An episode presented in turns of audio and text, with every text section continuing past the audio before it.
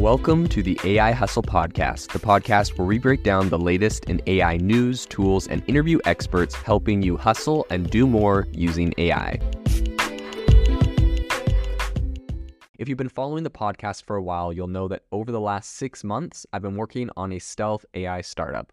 Of the hundreds of projects I've covered, this is the one that I believe has the greatest potential. So today I'm excited to announce AI Box. AI Box is a no code AI app building platform paired with the App Store for AI that lets you monetize your AI tools.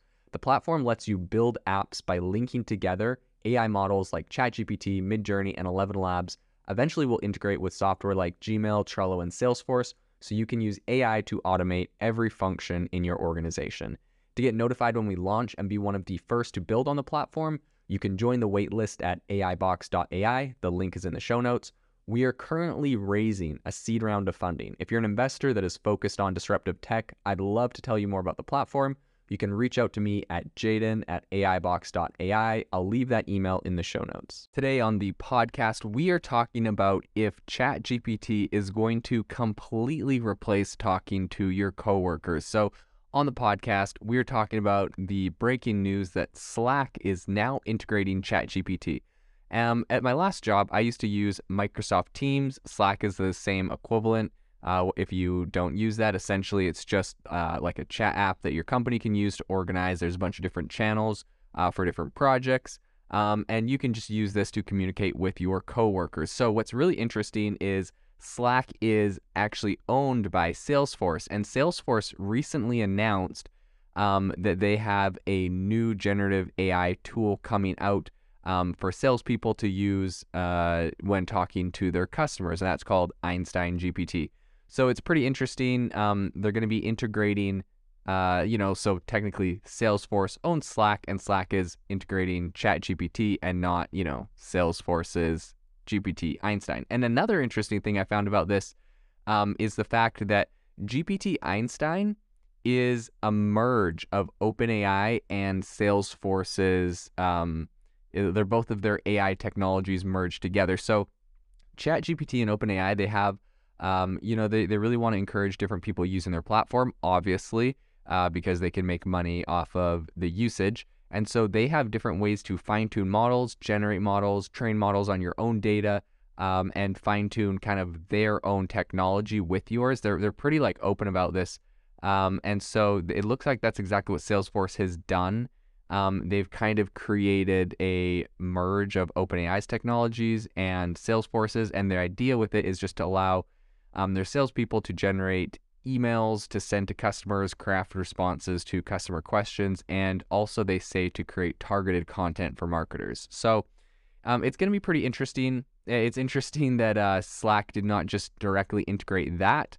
Um, and it kind of brings up the question of, you know, what will happen to employee relationships, employee conversations? Are people going to be talking to their coworkers, or is ChatGPT going to be talking from one coworker to the next, right? Because this isn't just like, you know, someone installed a ChatGPT plugin on their email that uh, can like respond to people. It's like you have uh, ChatGPT writing the response, which, if you think about it, this is actually really awesome because um, like from a productivity perspective, people can debate of whether this is awesome for communication in general, but from productivity perspective, ChatGPT reads the whole conversation and then it like it knows like for example what project you're working on, what it's called. Um, it knows about you know what the specifications are, all the previous messages, and now it it, it creates a response. And so what's interesting is um, not only are you going to respond with ChatGPT, but since it's integrated, right? It's uh, it, your coworker is going to respond back to ChatGPT. So it kind of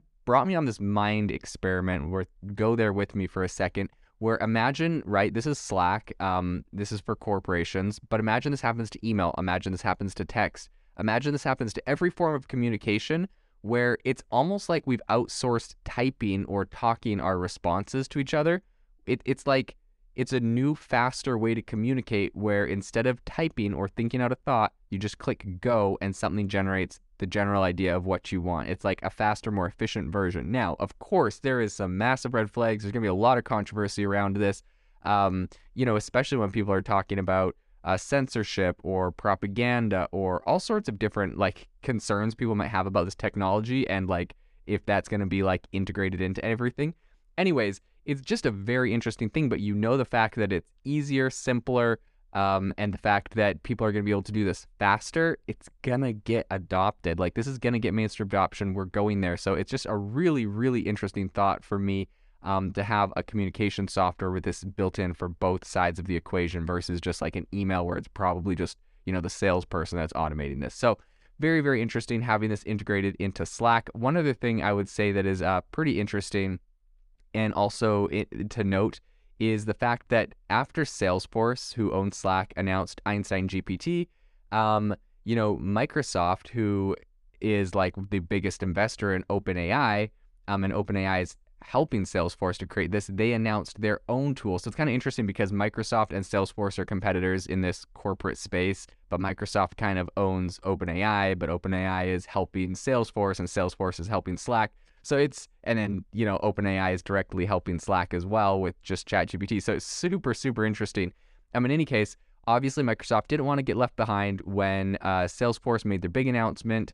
Uh, Microsoft came along and said that they were going to be integrating um, an AI Copilot for Microsoft 360, which is their corporate suite of you know like uh, Microsoft Word and PowerPoint and all that kind of stuff. Um, and it is pretty similar uh, to what Salesforce is doing with Einstein GPT. It can write and customize emails or messages to customers, as well as creating marketing content. Um, and it's also interesting to note that Google has already integrated AI tools into pretty much all of its productivity apps, including Meets and uh, Spaces. So this is super interesting. You have Google, you have Microsoft, you have Salesforce, and now Slack, and all of them are kind of duking it out to be like the number one AI tool um, or the number one place that people use the, the, AI. They're all trying to be like the biggest. Um, and it's going to be interesting to see who who wins in the end. Are are we going to be you know are people going to switch over to Salesforce because they have these amazing AI tools? Are people going to go with Microsoft? Are they going to go with Google? And I think at the end of the day, um, a sentiment I've heard from a, a bunch of other entrepreneurs, and I, I actually think this is going to be pretty accurate. AI might not be the revolution where you create an AI product or a company creates an AI product and just completely dominates because of it. I think what this is is this is like mobile um, for technology. And so when mobile came out, the iPhone came out, everyone had to switch, everyone had to make apps, everyone had to make their websites mobile friendly. Um, and those who did not and did not adapt fast enough were left behind and ultimately died. I think it's going to be the exact same thing with AI. Um, it's not like AI is going to completely. Uh, I mean, some companies will be completely built off AI. Don't get me wrong. Some things are going to be completely revolutionized off AI. Don't get me wrong. But I think on a broader perspective, um, this is such a big shift that anyone that uh, every company that adopts to, um, AI is going to be considered mainstream. It's going to be considered still popular. And the companies that don't adopt quick enough and they don't pivot quick enough and they don't integrate the AI tools, they're just going to get beat by a company that did and that is able to offer a superior product. So at the end of the day, I don't think AI necessarily is going to be like, if you have AI, you're going to win. But I think if you don't have AI, you definitely will lose.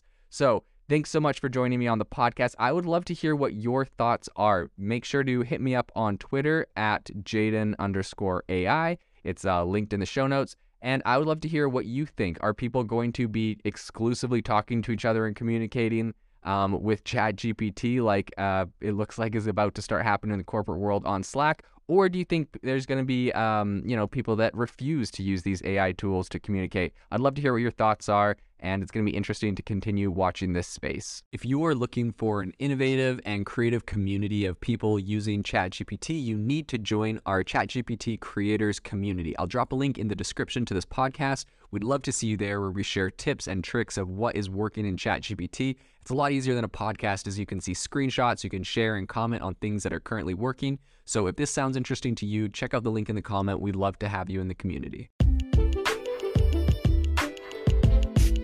Thanks for tuning in to the AI Hustle podcast. If you could do us a massive favor, we would really, really appreciate it if you could leave us a review wherever you get your podcast. This helps people find the podcast, it helps people know this is a good place to go, and we would really, really appreciate it as it helps us continue to bring on incredible guests and share incredible content for you to listen to.